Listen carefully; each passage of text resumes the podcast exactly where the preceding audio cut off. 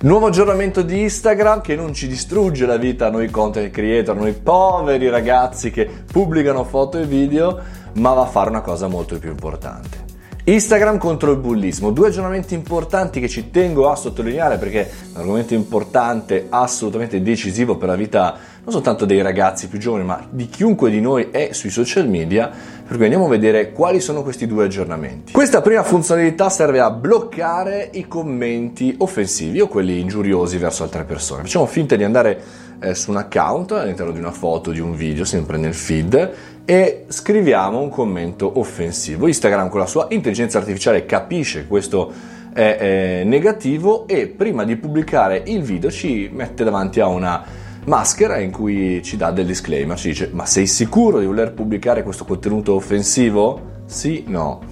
Perché questo? Perché molte volte noi agiamo come utenti in maniera molto impulsiva, no? Magari una critica di qualcuno che non sopportiamo, una persona eh, diciamo così, un po' troppo antipatica e quindi magari talvolta essendo impulsivi partono questi messaggi, ma magari dopo poche ore eh, che ci passa, diciamo così, l'aggressività, siamo tranquilli e non avremo mai pubblicato quel commento. Questo serve da una parte ad allenare l'intelligenza artificiale nel vedere quando le persone non vogliono pubblicare quel commento e quindi potenzialmente quelli sono diciamo dei contenuti ad alto tasso offensivo e dall'altra parte invece in maniera pro- protettiva per quanto riguarda gli account a eh, dare una barriera più in ingresso per quanto riguarda i contenuti offensivi. È in rollout, quindi non provatelo su ogni contenuto verrà piano piano lanciato su tutti gli account, però molto intelligente questo aggiornamento. Il secondo aggiornamento va ad aiutare chi è invece vessato appunto da queste,